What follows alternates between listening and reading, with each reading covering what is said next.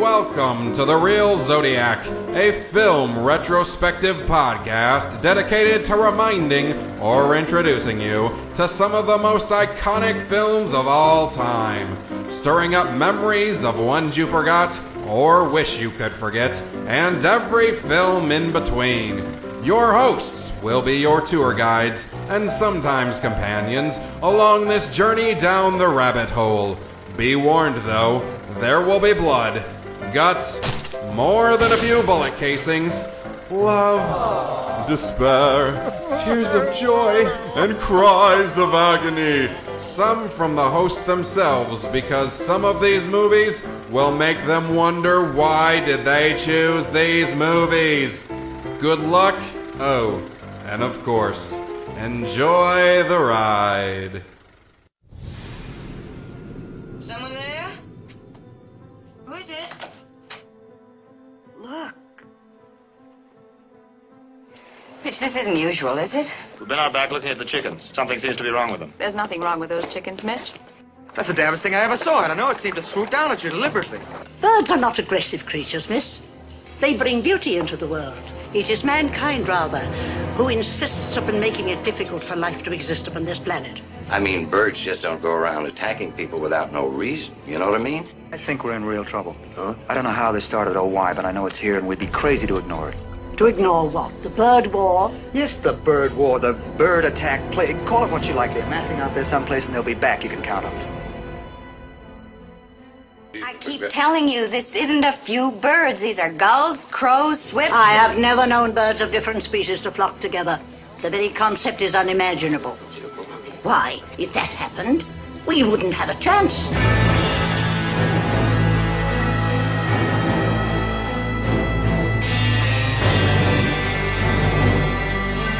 Get yourselves guns and wipe them off the face of the earth.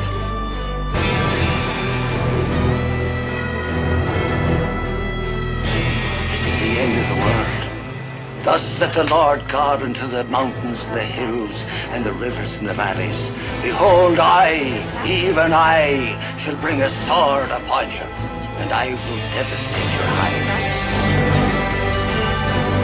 Hello and welcome to Reel Zodiac. Uh, and uh, we are in the horror genre section of our little Zodiac spill. And uh, with me, as always, is the Hall to my Oates, Quentin. How you doing, Amanda? I'm good. How are you? Ah, well, you know what?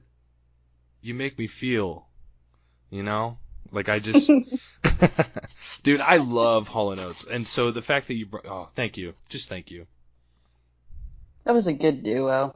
I was like, I don't think I thrown a music one in there yet, so. Yeah, and that's right up my alley. So you did, you did good today. Yeah, and I think uh, our first time guest today is also a fan of some Hall and Oates, and uh, I welcome my mother, Barbara. Hi, thanks for having me. Thank you for coming on, Mom, and doing your first podcast. I'm ready. Good. All right, so uh, this movie we're covering is an oldie from '63 by the infamous uh, Alfred Hitchcock, The Birds. And all I can say is I know I watched this movie at a young, at a young age, and I'm not saying that my mom made me watch it, but it might have been on because she's always been a kind of like a scary movie fan. So uh, she definitely led me in the right direction to get some uh, good movie genres under my belt. So thank you, mom. You're so welcome. You're so welcome. I had to have been about like uh oh, probably about like five or six or so, I think, maybe when I watched this for the first time. I don't exactly remember. I know we lived on the farm and we had the big like satellite dish, the big giant one, Mm-hmm. and I was so excited because the birds was coming on. I might have tried to get you to go play in your room, but I know I didn't turn the movie off. But you were a smart girl. You knew the difference between realistic, realistic and what was on a movie. So Mm-hmm. Well, that's Very good true. that you were, because I definitely wasn't. I thought everything that was happening on a TV screen was like real footage for, you know, like most of my childhood. So, yeah, I, I could not imagine watching this as a young kid and going outside and seeing actual birds and not wanting to scream. yeah, I'm not a big fan of birds though, so I don't know if it's because of this movie, but I just am not. When I see a lot of them, I'm like, mm, no. What are they I doing? want to go away. They're plotting. Definitely plotting. But yeah, um, so mom, you were excited for it to come on back. That would probably be in the 80s. In the Um, 80s, yes. Had you watched it before that? Oh, yes, I watched it as a child. I think the first time I watched it was probably with one of my older brothers and sisters, and I vaguely remember pieces of it at the drive-in. So Oh, I do believe I watched watched it at the drive-in. I was an Alfred Hitchcock fan most of my childhood. So I always thought he was a genius. So, you know, I don't know that he was easy to work with. I've read a lot of different things about him, but but I always enjoyed and looked forward to his movies. hmm Yeah, he definitely made some good scary movies. That's for sure. And I'm guessing Uncle Rex is probably the older brother that took you to this. I'm thinking it was probably more like Aunt Nancy. It was either Rex or Nancy, but I'm, I'm leaning more towards Nancy. we can ask. We can ask her later. Okay. Uh, yeah, sounds like it's a family uh, trend then. or a few or a few of us. I know my mom wasn't a fan of horror movies, but I don't know. I think my dad pretty much would watch anything that would get him on the edge of his seat. So, hmm um, you know, I grew up with three channels on the TV and everything was censored and everything was censored in the theater. So, you know, we didn't have all the access to entertainment that you kids grew up with. yeah, and let alone what kids are growing up with now. Right. Amen to that. Yeah, because even uh, Quentin and I have talked about that sometimes too, like what I grew up versus with what he grew up, because um, he's more of a closer to like Caitlin's age, so hmm Okay. Well, you know, Caitlin, yeah, Caitlin grew up with some different things too, more so than what you did. So, hmm technology has changed a lot. So what is your like favorite scene from The Birds, or the one that scared you the most as a child? Oh, it has to be the scene with where the um not the kids at the school, but the birthday party. Because like some of those birds are like like right on the kids, and I think that one freaked me out the most because they're just at at their home, you know. They were Mhm. just doing regular day-to-day stuff versus the school scene, they're already running because they can already see the birds there and know it's going to happen. But the scene in that where the girl falls with the glasses, I Mhm. distinctly remember that from my childhood too. hmm I do too. I've always remembered that scene. hmm What about you, Quentin? When was the first time I saw this, or when? Yeah. what was the first time you scariest? saw this. I Uh, assume this was the first time, but Today. yep. I um. with you? Yeah. Something that Amanda likes to do is, well, I mean, it's not even just her, but it's like a running thing where we'll review a movie and it'll be like my first time seeing it ever. And so I don't know if that's good or bad. I, I, I'm telling you guys right now, and this is mostly to our audience, I'm not a cinephile in the way that I should be. I don't watch a lot of classic movies. I just watch a lot of bad movies over and over again to the point where like I know what's going on. But like with these older movies, I just I need to sit down and watch a lot of them. I mean, I've seen Psycho, you know, I've seen Rear View Mirror or Yeah, Window. rear window. Yeah. hmm And uh but that's like it in the Hitchcock series. So seeing birds, I was really excited. I mean, you talked to me about it the other day and I was like, "Oh my god, please can we do this because I need a reason to watch this." And yeah, I I saw this for the first time today and um man, what a powerful film. I know we're going to get into it, but I can totally see why this in its heyday was like what we would assume a great scary movie is nowadays. I can't even like give you one that like Hereditary to me. That's like a, mm-hmm. a modern day horror film that stands the test of time, and I would even say The Conjuring in a sense. Um, but yeah, this film I could believe would be like in people's nightmares for forever. And like you said, Amanda, it had that impact on you that you might even be scared of birds because of this, you know. And uh, so yeah, I this was the first time I watched it, and I'd have to say the scene that probably scared me the most is all of them coming out of the uh, chimney mm-hmm. or the fireplace. Sorry, like in groves, and I was just sitting. I was like, "Oh my god, what is going on?" Like I thought they really escalated this to like a point where you know you saw a few birds here and there, and they were like hitting the windows or doors, and like nicking at people, but like this was like a full on bird attack and it was kind of our first introduction to it but they weren't they were just kind of around and just being annoying they weren't like attacking in a way but it was mm-hmm. still just so scary i'm just imagining like how do you even come back from that yeah that in itself well because that attack was sparrows which initially the individual attacks were all the seagulls and that's they're big birds and they've got hefty beaks, so that's scary in itself. But then, yeah, having that many sparrows just invade your home because you think you're safe in your four walls.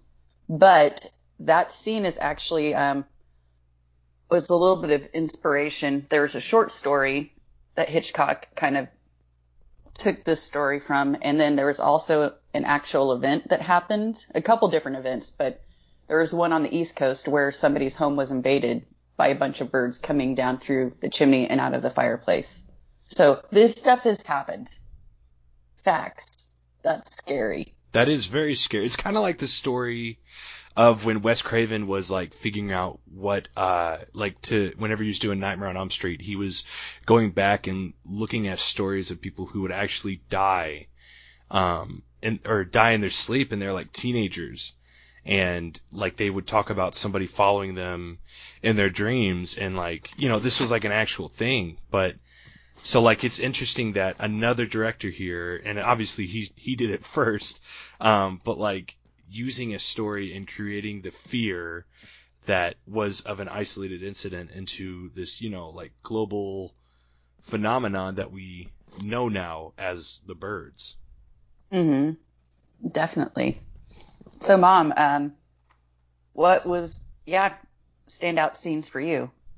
The standout scenes for me, the one I think is that sticks in my mind that you sometimes see replicas of on Halloween, and it's not a big dramatic moment as far as like a lot of people, but when when Tippi Melanie is goes to the bench outside the school and lights her cigarette mm-hmm. and is waiting for the children to finish singing their song and she's nervous because she wants them to come out or you know wants to go talk to the teacher and we could see the birds flying in behind her mm-hmm. but she can't see the she has her back to and then the camera pulls away and all the crows are on the jungle gym and all over all the play equipment mm-hmm. i just think that like all the air gets sucked out of the room right then. You're like, because you don't know what's going to happen to her if she's going to make it back to the school or you know what's going to happen. And I think it's because it's crows. They're a little bit creepier to me. Mhm. Oh, definitely. Yeah. They're sure. they're a little bit smarter. And those and beaks. The, the school when the kids are running down the street from the school, and that that is always a scene that, like you said, Amanda, that sticks in my mind when the children are running away from the school. But that, that jungle gym Crow picture, I think, is just it's one terrifying. that kind of sticks in your mind. Oh, and I totally, totally get that too, because I guess I didn't realize in that scene that they're all kind of like just coming in willy nilly behind her. But you're right, because they cut to an image of it where there's just some, and then it cuts back again, and then there's like hundreds. Right. And I used to have a a jungle gym on the playground at school that was like that. Right. That big Most metal square one. Mm-hmm. Did you play on it? Oh yeah, of course I did, did. you avoid it? I played on it and fell off of it, but yeah. I also read that some of the birds that were used in the movie were mechanical, and some of them were not. But I don't know which ones were mechanical and which ones were not. I could definitely Yeah. see the ones that were like practical because of like how they were. I mean, you could tell they were just lifeless. But instead of like thinking that that looks cheap, I think they used it to their advantage to show like, um, like these birds. They're like they've lost their minds, you know, and like you have that lifeless quality in their eyes, and it just shows how, you know, this. It's like Mother Nature is taking over, and she's using these birds as like the the ultimate evil to you know hurt these people and i think the best way or the best one that I like a lot of the mechanical birds that you were talking about there barb is when they're in the house and melanie is attacked like in that room towards the end of the Uh-huh. film there's like so many of these birds that you can tell aren't real but they're just like oh, it's still just so frightening to watch. And I'm saying this as, you know, a 25 year old in 2020 watching this film for the first time. And I was feeling it. You know, I was feeling the fear that, you know, I could only assume would have been felt around in the 60s. Oh yeah. Well, and you have to remember we were so sheltered from anything that was, you know, I mean, we had TV went off at midnight. It came on at I think six or seven in the morning, and we had three channels, and we watched what was on those three channels and what came to our drive-in or to our theater, and that's it. I Right. mean, so when something like this came to town, it was a very big deal.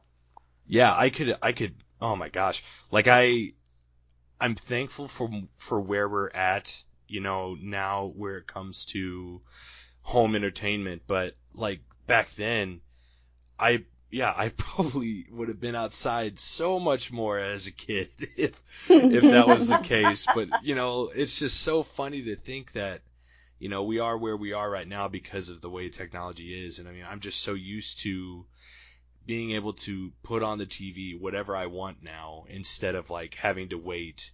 You know, like say, I mean, right now, you know, like uh, something that's really big is, you know, The Walking Dead and, you know, having somebody say, oh man, I got to get home at eight to watch it. I'm just like, well, I mean, if I miss it, I'll just, you know, I'll, I'll stream it later, mm-hmm. you know? And so it's just crazy to think that cable is dying because of how these streaming services are taking off. And I mean, I streamed this movie. I didn't go out and rent it, you know, I just, I found it online and I put it on and that was that, you know, and that's just how the media is getting their entertainment through movies, um, especially where we are now. But, um, it's just, it's crazy. But at the same time, I'm so thankful to have this sort of entertainment and especially this movie to watch that reminds me, you know, this you got to you got to keep yourself and you got to keep the movie humble from where it was to where it is now. Mhm. Oh, I, you said something about the bedroom scene, and I did a little bit of. I've always been kind of a fan of Tippi Hedren and fought her story, and she was kind of an unknown before she made this movie with Alfred Hitchcock. He discovered her, Mhm. and she's. Uh, but she went through a lot of stuff to make this movie. It took six months to film, and they actually shut her in the room with those birds. Some of Like, them were for alive. real? Yeah, for real. And Um, it took no. five days to shoot that scene, and they tied some of the doves, ravens, and pigeons to her clothes, and they pecked her. they would oh shoot my the show. gosh. I mean, but I mean, she went. and That's a whole nother podcast, a whole nother story. Is um, actors and actresses, women, what they went through so that they could act. Mm-hmm. Because To get their name were out there. Different. Things were different then. They didn't have any rights. So, um, but she went through a lot to make that, that movie. Oh And man. if you get a chance, you know, watch some of her um, biographies or read up on her because she went through a lot of stuff with it, making this movie and the movie that followed it called Marnie. Ooh, Marnie. I'll have to put that on the list. Don't know what that one's about, but I will look it up later. Okay. but man, And when she was, this is a funny fact too. Um, she was a model and she was did a commercial for a drink called Sego, which was a diet drink. And Alfred Hitchcock saw her on this commercial, and he had his people go find her and offer her a job. On Friday the 13th, 1961, she was offered the role in this movie. The Birds. on Friday the 13th. on Friday the 13th. This is making this movie like way more terrifying. uh, did you know um, her granddaughter is an actress out there and about right now? Uh, No, Dakota didn't know that. Johnson. Yeah, Oh, and- yeah? Hold up. Are you serious? yeah. Tippi's her grandma. Wow. And you know Mhm. what is crazy? I thought that I saw a hint of Dakota Johnson in her. So that is insane. Yep. And but I was like, nah, there's no way. so I just like you know, I just like, like, that was a weird thought. That Yeah. was fleeting. wow. Is, is there any like anything about the movie, uh, Quentin, that you thought maybe could have been a little more realistic? I mean, we know this movie was made in the 1960s, so you know they didn't have all of the special effects that we have now. But Right. anything that you thought looked a little bit fake besides some of the mechanical birds? Yeah, the cars. I mean, just them driving. Um, you can tell like the green screen or whatever, like uh, whatever they were using. or the then. rolling screen. Yeah, thank you. You could tell they weren't really driving. right A lot of and it was it was funny because she was having that discussion with um please help me uh who's annie is it annie Mm-hmm. The Um, teacher. yeah she was having a discussion with ex-girlfriend. Right yeah that oh i want to get to that in a second.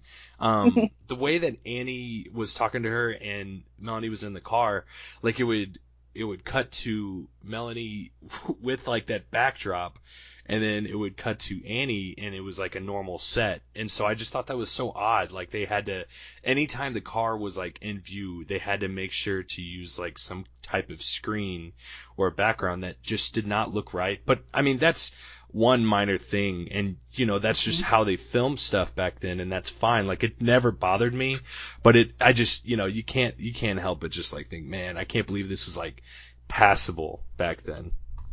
What did you think they used for fake? What was the blood?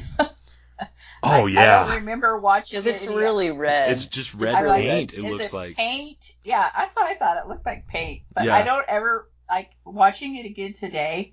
I don't remember ever thinking it looked that fake. But maybe Yeah. I was watching for more detail today, and I was like, oh, I don't, you know, that does not look real at all. But I- Yeah. for the I- time, it probably was. Yeah, I was gonna say like it. I couldn't imagine like sitting in the theater and looking at that and being like, "Oh my god, there's so much blood in this film." I'm sure there Mhm. was though. It was pretty shocking. Yeah, for sure. I mean, obviously, with movies today, this is nothing. But yeah, like I said, I'm I'm glad that you know you're on here to kind of give us that, you know, that sense of of time. You know, I was trying to make sure I worded that very well. that's, that's fine. I, I would say, you know, it's better to have a birthday than to not have a birthday. Exactly. Uh, but yeah, uh, just another non-scary scene, but man, um, I just, for all reasons because of the scene in this movie, but I just want to, uh, put on a nice dress and a fur coat and buzz around in a motorboat. yeah. That That that's probably one of my favorite things about the movies from this era is, and when I was a little girl, I mean, to wear heels and smoke a cigarette and wear my hair in a French bun, I thought I would have everything. mm-hmm. Right. and you know I- it, it's so it made such an impression on me as a child that whole sophisticated look you know Oh yeah. even even dialing the phone the rotary phone with a pencil I know, Oh, yeah. yeah, because you didn't ever want to use your real finger because you didn't want to ruin your manicure. Break your nail, right? Mm-hmm. But all those things made such an impression on me as a child. Oh, it's so true, and that reminds me of my little old lady Marilyn that comes in every week. She was telling me about how she's glad that she doesn't have to wear gloves every single day, gloves and a hat, and you know she's 85, so she definitely was in her peak moment, kind of like in this era. Right. So I was like, I was like, oh, I was like, yeah, you probably did have to wear gloves every day. She's like, yep, ladies had to do things like that back then. Well, we did. We couldn't wear pants to school until I was in the fifth grade, and they changed the rule that we could start wearing pants. But when we went to church, you had to wear a hat and you had to wear gloves. Wow. So I don't know. I'm I want to ask because like I, it's not even a question, sorry, um, but like I want to transition to the actual like way this film takes its time with the plot and the antagonists, which we're gonna just say are the birds, obviously, but this this film because it's it's crazy to think that this is a horror film, but I mean it is in every aspect, but the movie does a great job of making this a story first, you know, Mhm.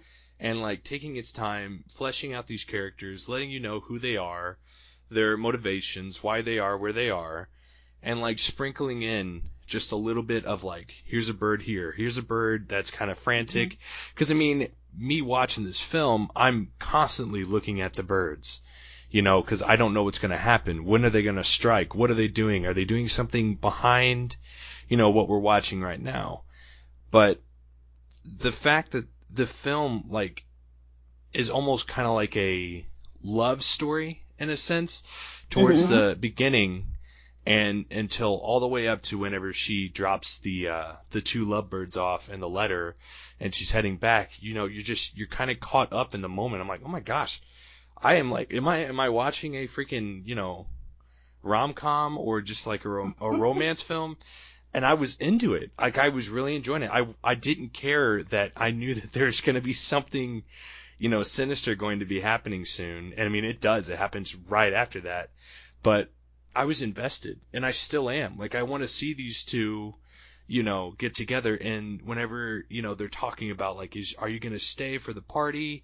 Why don't you stay for dinner? I mean, I'm just like, yes, please stay, Melanie. Like I, I want to, I want to know more and I want to see more Melanie and Mitch together because I like their chemistry mm-hmm. from when they're in the pet store to, you know, towards the end there. I just think they did such a good job with this film in taking its time and Barb, I know that like I, I'm jealous of you because you got a lot of these films that didn't worry about catching you right away. Because, I mean, it already has you kind of anticipating a film like this because, like you said, you had three channels and a drive in and a theater, you know?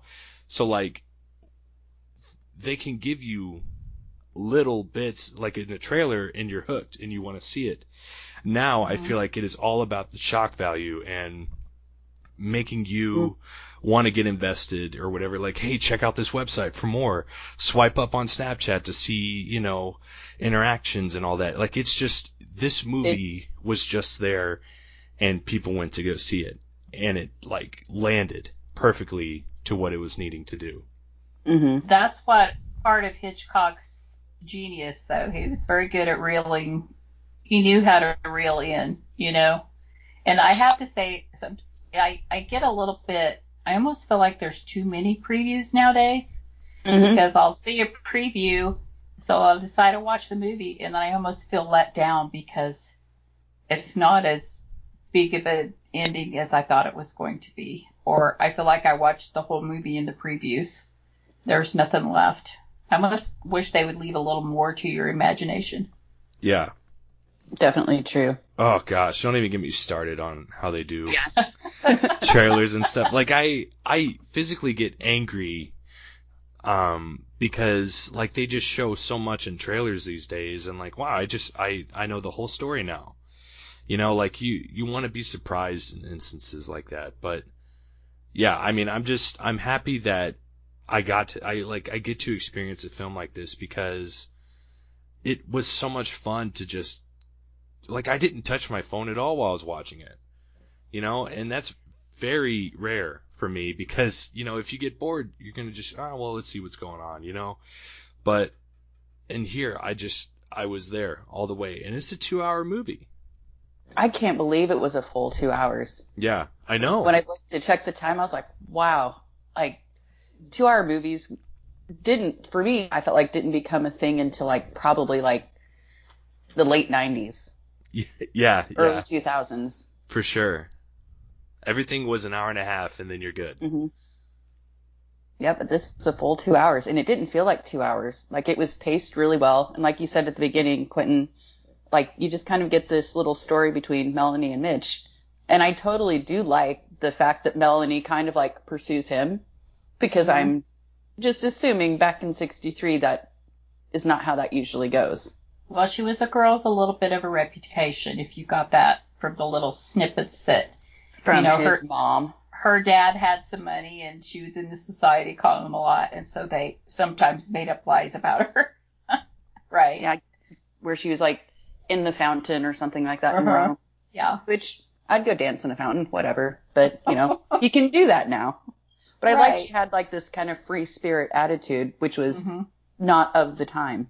And she was the one that pursued him and brought these like little lovebirds and like asked around town, was like super polite to everyone and everybody gave her the information that she needed and she was able to get what she wanted done and was just gonna drop off the gift and just kind of buzz out of town. And it, yeah, totally wound Mitch up. He was like, ah, hey, you're staying here for a while. Yeah, that was that. It, it was probably not the normal back in 1963. Yeah. I can only imagine. But uh, I do have to giggle though um, when she's driving there and she has the two birds in the cage and she's like driving those windy roads in California, and they, the camera keeps showing like like so many camera shots in this are just amazing. But this is one of them I enjoyed.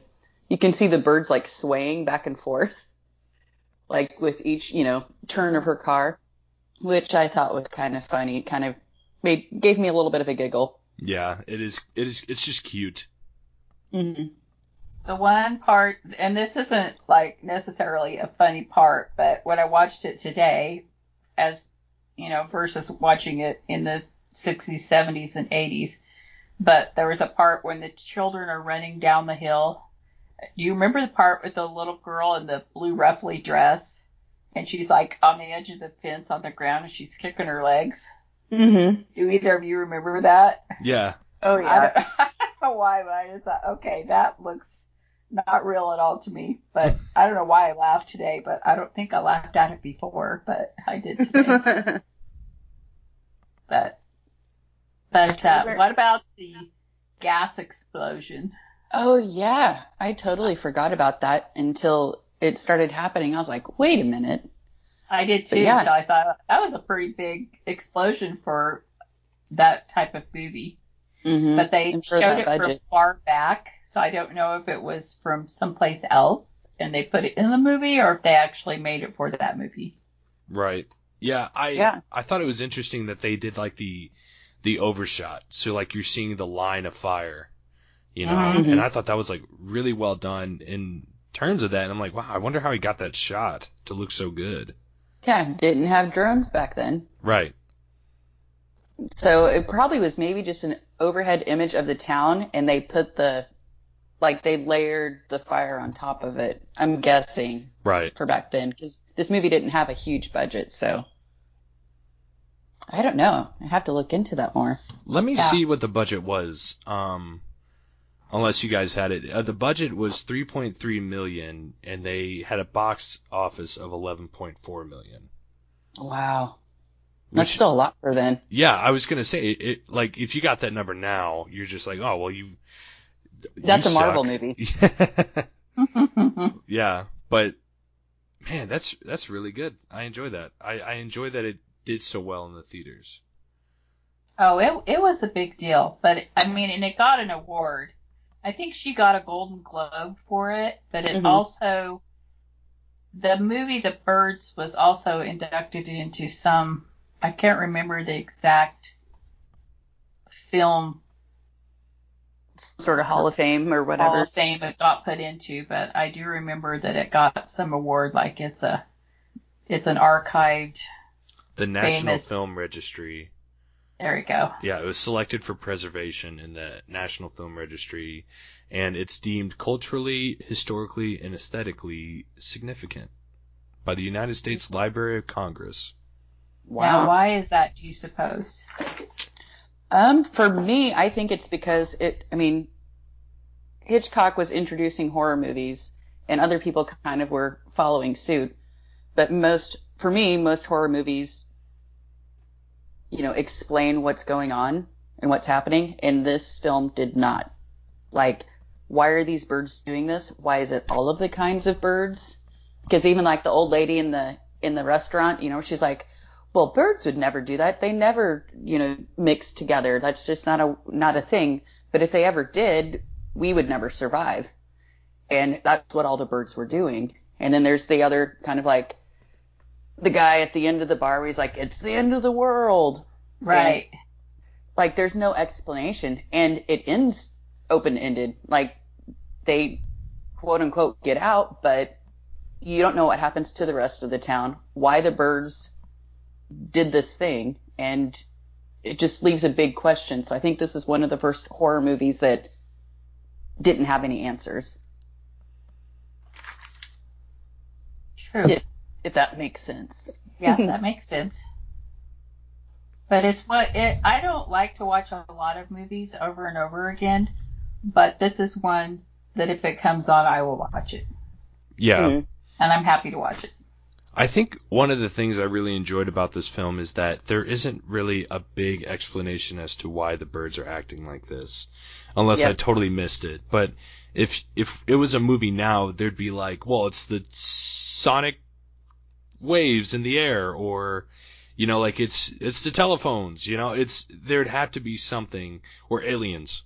You know, there'd had to be something to kind of explain it, or people would be like, this movie sucked because it didn't give us a clear cut answer as to why the birds were attacking. Oh, Sophie just woke up. Um, but yeah, um, and also I think for this movie, there's no music, there's no soundtrack, there's no,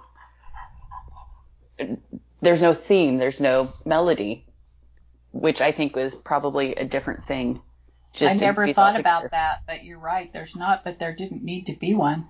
because it's all the screeching of the birds. And the only Right. music we get is um, Melanie playing the piano.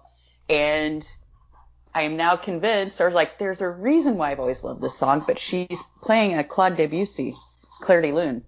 Oh, I Oh, love that song. Yeah, which Claude Debussy is one of my favorite. was your favorite? pianists, Yeah. Right? And I heard her start playing it. I was like, you got to be kidding me. I was like, ah.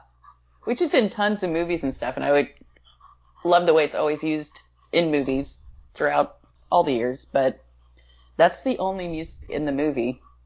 Yeah, other than them singing that folk song. hmm um, the kids. Yeah. Yeah. But they don't, he does, I, I feel like he doesn't even, I, don't know, and this might just be me, but he doesn't use it in a terms of like creating tension or fear. It's just, Mm-mm. you know, like it's distracting. Not distracting is not the right. It's not the right word I'm trying to use. It's it's there, but then you see the birds kind of um, going on the uh, on the jungle gym there, but like it's not. You know, you're not getting like this full on horror scene. It's just kind of subtly happening with the music in the background. The So- tension isn't building, right? yeah, yeah. So it, it's interesting that they use that. I mean, yeah, the, the the soundtrack is just the sound effects and the birds, hmm and that's all And you need. Well, and yeah, because you hear the flapping of the wings, and then you start hearing them like screeching and making noises, and that's that is all the audio tension that you need. For real, I agree. And I think that's amazing because you know a lot of like thrillers and horrors, they definitely always use music As a jump or jump at least like or like sound effects, you know, do different Right. things to make you feel tense. like your Jaws, seat. you know. Mhm. Whenever you Mhm. heard the Jaws music coming, you knew something really bad was about to happen. Right. Which- but but this movie didn't need that. Mm-mm. It had more the element of surprise. You didn't know when it was going to happen. Exactly. Which goes back to Quentin. I mean, you didn't know the whole birds were going to come out of the fireplace. Yeah, But- exactly. Yeah. Music music would have given it away. Right. We didn't expect it. Hi, Sophie. Um, I have a fun fact for you. and that, and I didn't even realize this till I watched the movie. But when she's in the pet store and she's looking at the canaries, and behind the counter, behind the sales lady, is a whole shelf of Hartz birdseed that has a canary on the front of it. mm-hmm. And I don't know if this was before or after the movie The Birds, but like there's a lady in town who raised canaries, and everybody in our town had a canary.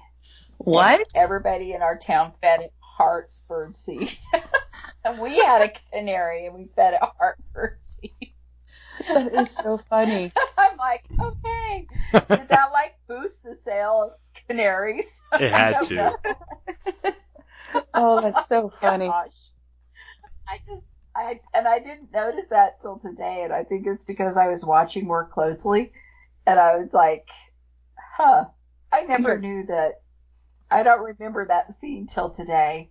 Like we had a canary and we had Hartz birdseed, and so did all of my friends. so anyway, Oh, funny. funny. that is funny. And uh, oh, that makes me uh, kind of want to talk about the initial, the first um, death that we see, because we have um, Mitch's mom talking to her chicken feed seller guy on the phone, and you can tell something's Right. wrong. Like that was some great acting because you, yeah, we all know there's nobody on the other end of it, but her reactions to whatever's being said to her she was brilliant. I yeah, the acting in this is just amazing. But she's like, Well, well, you I know who that is, right? Dan." Jessica Yes. Tandy. Do you know? Mm-hmm. You remember her from other movies? Oh yeah. Okay, she's yeah, I love her. Yeah. But she was just so brilliant. But yeah, she then goes and visits her other farm friend who is feeding his chickens other farm feed. And that whole scene where, again, music would have changed that scene completely, but she walks in and sees just his feet, windows broken, birds about the, the bedroom. You see a little bit of blood, and then you look at his face, and his eyes have been pecked out. And it's not, they do like the wide shot, then they cut in for a mid shot, and then they go super close into his face.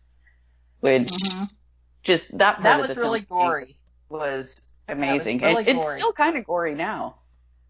Yeah, I Yeah. I would have to agree that that threw me because I was just like, oh my gosh, like what what what else are we gonna be seeing in this film? You know, like I just I wasn't expecting to see something that gruesome.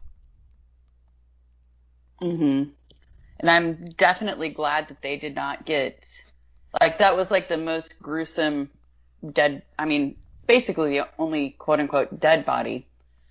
So I was glad that they did not show Annie. Like we all knew that she was dead, and you could see that she was dead, but they didn't do a close up of her. So I was kind of glad of that.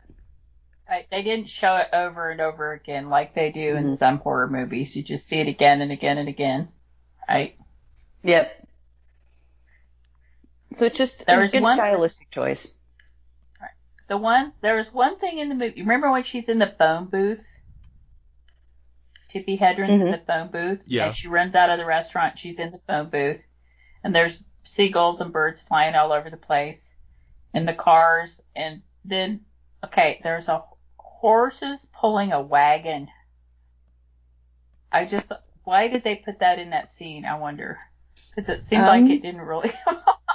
I think it's to show that maybe the horses are also being tortured, and it's a dramatic effect to see all the stuff like, fall off don't- their cart. But It's like a garden wagon, but I thought it seemed Poor a little bit out of place to me. But Yeah, well, and I don't know like what the laws were before when this movie was made. You know, yeah, maybe if birds a were pig- hurt. Yeah. Oh, I I have a feeling that maybe animals might have been harmed in this film. Yeah, I- especially if they're tied, you know, to a woman's Tied to a clothes. right? Well, and, and she also said they were hurled at her. Ravens, doves, and pigeons were hurled at me for five days. Oh, and I heard that she had to take like a week off in filming that scene because she actually got injured or because of her stress.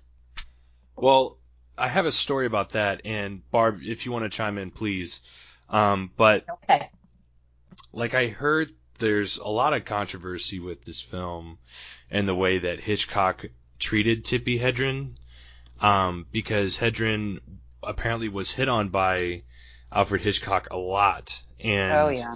like there was a lot of him, you know, kind of an obsessive behavior and inappropriate, inappropriately, yeah, touching and all that. And so some say that he was deliberately inflicting injury on her for revenge, like in that phone booth. Because of Um, rejection. Yeah, because of rejection.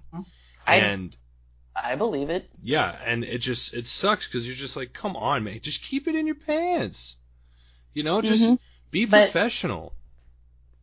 Well, and, but they didn't have to be professional because she didn't have any way to protect herself.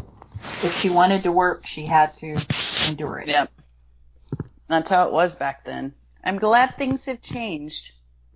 And I on the last documentary I watched or interview I watched on, she said she tolerated it up until Marnie, and then she wanted to take some days off to go accept her Golden Globe, and she didn't say what he said or did, but whatever it was was very offensive, and she said, "I'm not putting up with this anymore." And he said, "You can't afford to quit. You have a child." and she said my family wouldn't want me to endure this sort of indignity. But then he ruined her career. He wouldn't let her out of her contract. He kept Wow. paying her so much money a month, and whenever any other producers or directors wanted to hire her, they had to go through him. And he always said she was not ava- he always said she wasn't available. That's So unfortunate. she couldn't What- work. Yeah. That's not a good guy. At all. So was Marnie a Hitchcock film then? Yes, I actually haven't watched it. If I have watched it, it's been long enough ago I don't remember it, but I've just I just know that it was right after the movie Birds. Ah. That's crazy. But yeah, um But yeah, he was obsessed with her. That's what a lot of people said. that's so creepy. So creepy. I'm glad that does doesn't it's frowned upon now. I mean it's taken 30 years, but 40 years, but I'm glad that's not a thing now. Not as much nowadays. Right. Mhm. Yeah. I mean, I hate that it still happens, but I mean, I mean, it's obviously frowned upon, and thank God. But I just wish that it didn't even have to happen in the first place. Yep, exactly. But uh, I was going to say too, another little fun fact that I found out about this movie was the guy that owned the restaurant. When the they came and asked him if they could use the restaurant for parts of the movie, he's like, "Yeah, only on uh, two conditions. Like, I want the hero. His name was Mitch. He owned the restaurant, so he's like, I want the hero to be named Mitch and keep the name of, like, keep our name, our town's name, so our town can get some fame from it. So Bodega Bay is actually a real place. That's what it is. That was the town. And that was the actual restaurant. Yeah, I, I remember hearing that too. I didn't know that. So I'm glad that I'm glad he's trying to make a legacy for himself here. Uh, I There's think a he had, lot like, of one good line. actors in this movie, Mhm. though. I mean, I saw a lot of familiar faces in this movie. You know, from Oh, the guy who runs the restaurant to uh, the lady in the pet store. You know, there's there's a lot of um, I'd like to look up all their names and see where they all went from here, from this movie, Oh yeah. because there's a lot sure. of familiar faces in the movie. I really like the restaurant scene because there's a lot of actors there, um, you know, trying to discuss what is going on. You, you know, Amanda, you said like the guy in the back, it's the end of the world, and then like you know they're talking about other attacks, and there's the kids, they're getting scared, and the mom who's trying to like calm them down, but is like, can you please get us out of here? And the guy's like, I haven't finished my drink. Like there's just so many components happening in this scene that are all jiving. Like it's it's it's like mass hysteria is forming, but it's con- Right. it's contained just in this restaurant. And I don't know. I just I was I was I was there for it. I was there for it all because it's just this drama that's happening with birds. These freaking birds, you know, that are attacking people. And I mean, it's just such a strange premise.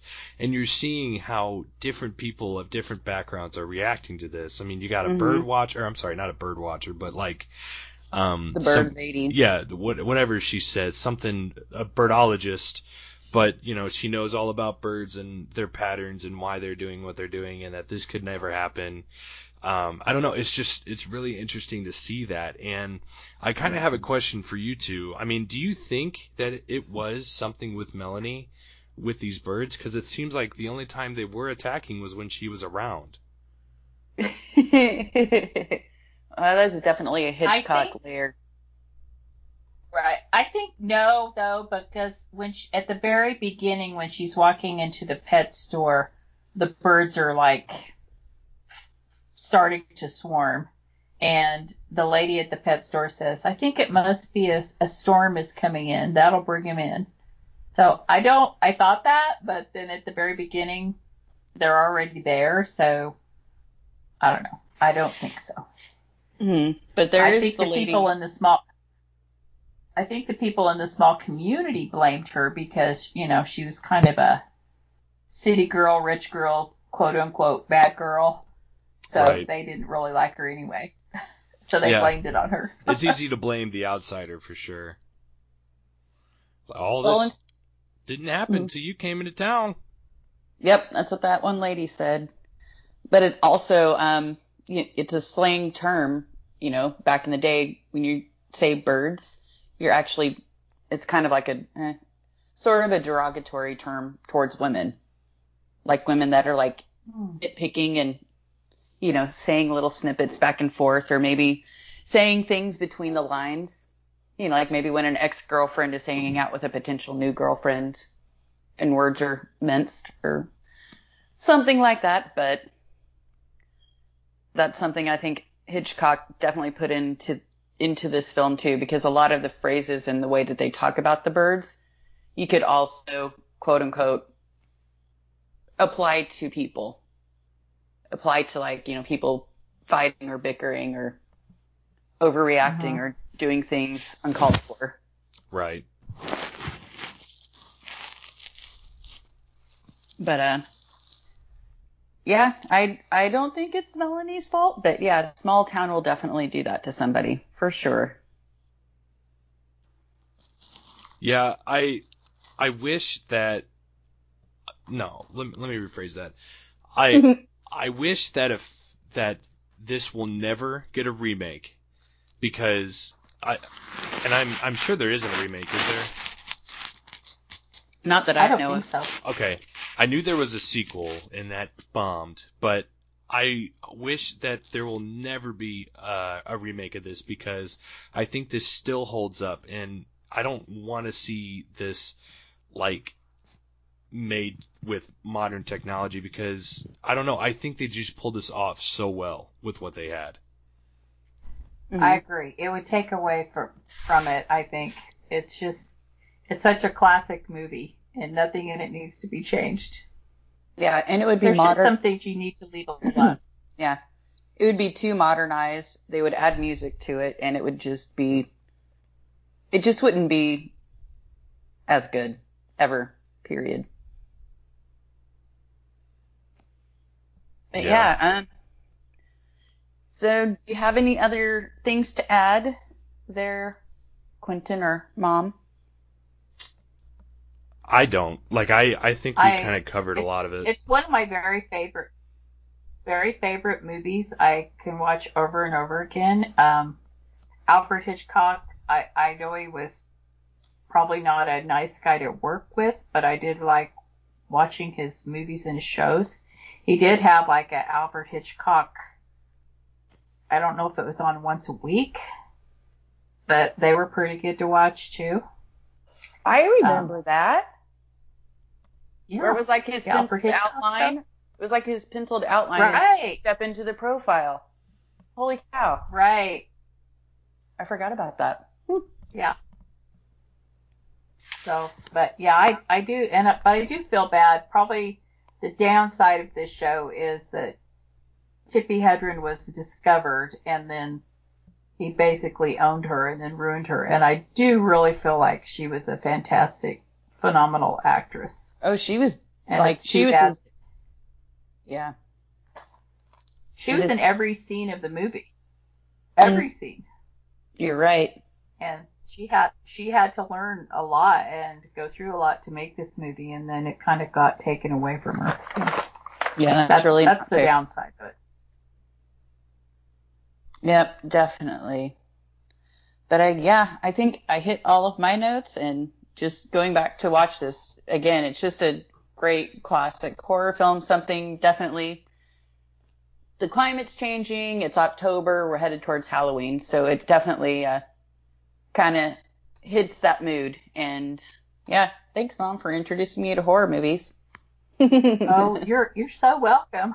I'm a good mom. I that one of my very favorite female or whoever Halloween costumes is the Tippi Hedren Birds costume, where it's the classic suit with the crow on the shoulder. Mhm. I just think that's a Halloween costume you cannot go wrong with. Very Yeah. true. I love I love that costume. Uh, I'm I've thought about it Amanda before. hasn't been hurt. If I Well, still maybe this did is that your stuff. year. uh, no, I'm thinking I might try to hand out candy bars to kids, but uh, I might look into that. I might look into that. It'd be fun. But for whoever hasn't watched The Birds, watch it and research your Alfred Hitchcock or Tippi Hedren. Um, watch a little more of Alfred Hitchcock's movies because I think he was a brilliant director producer. Mhm. Maybe not that nice of a guy, but a great movie maker. Right. Yeah, I have to agree. I have to agree with that. All right, so uh, wrapping this one up, Quentin. Yes. Uh, so we want to thank you, Barb, so much for being on this episode and introducing your daughter and I to the birds. Um, this was a blast. Well, if you if you ever want to, you are more than welcome to ever come back. I do have to ask before we let you go. Do you have a favorite genre? Horror movies. For Awesome. Sure. Horror movies. I love that it was just so easy. Like she just gave an answer and that was it. That's awesome. Um, cause I mean, it's so hard for some people just to choose one. So then we're like, all right, we'll choose like seven. Go. No, but, uh, okay. I, okay, I'm going to leave you with a little bit of a funny that has nothing to do with the birds, but this will maybe it'll give you a little bit of a hint into. I mean, I'm a really nice person and I'm not a hard-hearted person. Mhm. I just like exciting horror movies. I don't like really mushy stuff that well. right. But when I was in seventh grade, the movie Love Story came out. Okay, you remember? Have you heard the movie Love Story? Mhm. Okay. Okay. But th- it was a whole big thing and there was a song and music boxes that played the theme song and all of that. At the end of the movie, this girl is dying of cancer, which, which is very sad. But the, the famous line in the movie is, love means never having to say you're sorry. And I'm with a friend and I look over at my friend and she's bawling with tears running down her face. And I'm sitting there like, this is the dumbest thing I've ever heard in my life. that is so funny. But I'm like, I'm like, no, love's not, doesn't mean never having to say you're sorry. Love means you you're big enough to say you're sorry. exactly. Yeah. I'm gonna see how that goes with my wife and see how how far that gets me. right? Look, I don't have to say I'm sorry. We're married. Like, that was the difference between me at age 14 and my friends at age 14. I was into Alfred Hitchcock. They were bawling their heads off at Love Story. That there you go. That's great. Yeah, we don't have to cover that movie, Quentin. Just FYI. I might have to watch it. I might have to watch it and get back it to you. It was Barb. a really, in its day, it was a really good, famous movie, but it wasn't my thing. Right. Just put that out there. Oh God, this explains so much. yeah. Uh, Sorry. 'cause I'm, I'm the same way. Yeah, I'm the same way too. Like I, I love me a good like rom com, but when some stuff gets like way too cheesy, I'm like, you can hear my eyes hitting the top of my skull, where I'm like, no. Did you roll your eyes out loud? Oh no. yep, definitely. well, Barb, we would love to have you on again if you want. Um, you know, just down the road. Um, we're so thankful to have such great hosts all the time. Like, or I should say guests, but yeah, they are. They're hosts. They're part of this with us. Um, so make sure to kind of check out our other stuff. We just released a Zodiac throwback where we did Once Upon a Time in the West, and we did that with Pop Culture Leftovers Brian. Um, that should be that will be under this episode on iTunes. Um, please check out our other genres we've done. And I'm excited because it's October, so it's going to be a horror month, and we have some really great guests lined up, don't we, Amanda? Oh, absolutely. Yeah, it's going to be a fun month. I'm really excited. So definitely keep up with the journey. Um, if you want, please email us with your suggestions for films. Um, cause we like doing whatever, you know, and uh, movies are movies. We're, we're, we love watching them. Um, so yeah, give us, give us your suggestions. And Amanda, I'm to have you tell us what you're doing actually right now since it's October. Oh yes, um, I'm doing the uh, Spook Fest with uh, the Leftover Army with uh, the old old man Scott Shooty, where we're reviewing movies, um, one movie for every day of the month of October, and we have uh, like Rebecca Winkler and uh, Shanks on too. And yeah, so it's like they're like 20 minute snippets. The first half is non spoiler, the second half is full on spoilers. So if you want a lot, if you want to know a lot of good horror movies to watch, check us out. Yes, and I'm going to reiterate, they're short. So don't worry Mhm. about like, oh, well, I got to put in another hour. No, they're like 20 minutes. Go check them out. They're fun, they're fast, and they're easy to listen to. I mean, it's Scott's a great host. I got to be on his show a couple times, and he's just so freaking funny. Um, Amanda, you're obviously awesome as always, so don't ever worry about that. But um, yeah, I. I just I love I love that you guys are doing this because you're doing films that not a lot of people are aware of, and I think it's good that you're shedding some light on these films that, you know, not as many people are just like, oh yeah, I know that horror film. Scott's really good at that. He's he's seen everything under the sun. I That like, dude watches. Oh man, the list is crazy. Right. And it's awesome. So Um, I'll shoot some over to you, mom. Pardon? Said I'll shoot some of those movies over to you so you can watch them. Oh yes, please do. Okay. I was just thinking that. I was going to say that. um, but yeah, like I said, email us at thereelzodiac at gmail.com. Find us on Facebook, Inst- Instagram, and Twitter. Um, I want to go ahead and do a little mini plug. I actually started another podcast that has nothing to do with movies. It has to do with my other passion, music, and it actually has to do with a specific passion, and that is the Beatles. I um, started a podcast with fellow podcaster Heroes of Noise host Steve Hudson, and we have on our panel, uh, we have him and I, and then a coworker slash best friend of mine, Kelsey, and my mom, um, Julie. And what we're doing over there is we are reviewing and talking about every single Beatles song that's ever been released. Yes, is it a lot? Uh, yeah, it's going to be a lot of fun though. And we just put up our first episode, Love Me Do, and our podcast is called The Magical Mystery 4. And find that on iTunes, anywhere that you can find podcasts. Um, we just have one episode out right now, and as of this recording, every Tuesday we'll be releasing an episode and uh, it's a lot of fun. I mean, it's like I said, it's another passion of mine. Check us out, and uh, yeah, let us know what you think. So, other than that, I think that we're gonna call it quits on this episode of the Birds. Again, I want to thank you, Barb and Amanda. Always a pleasure. And uh, until next time. Oh, oh my gosh, dude, we forgot to rate this thing. wow. What's happening? What's happening to us? Yeah, let's let's go ahead and rate this thing before before we call it quits. That's hilarious. Yes. Um, yeah, mom. fill her in. Fill her in.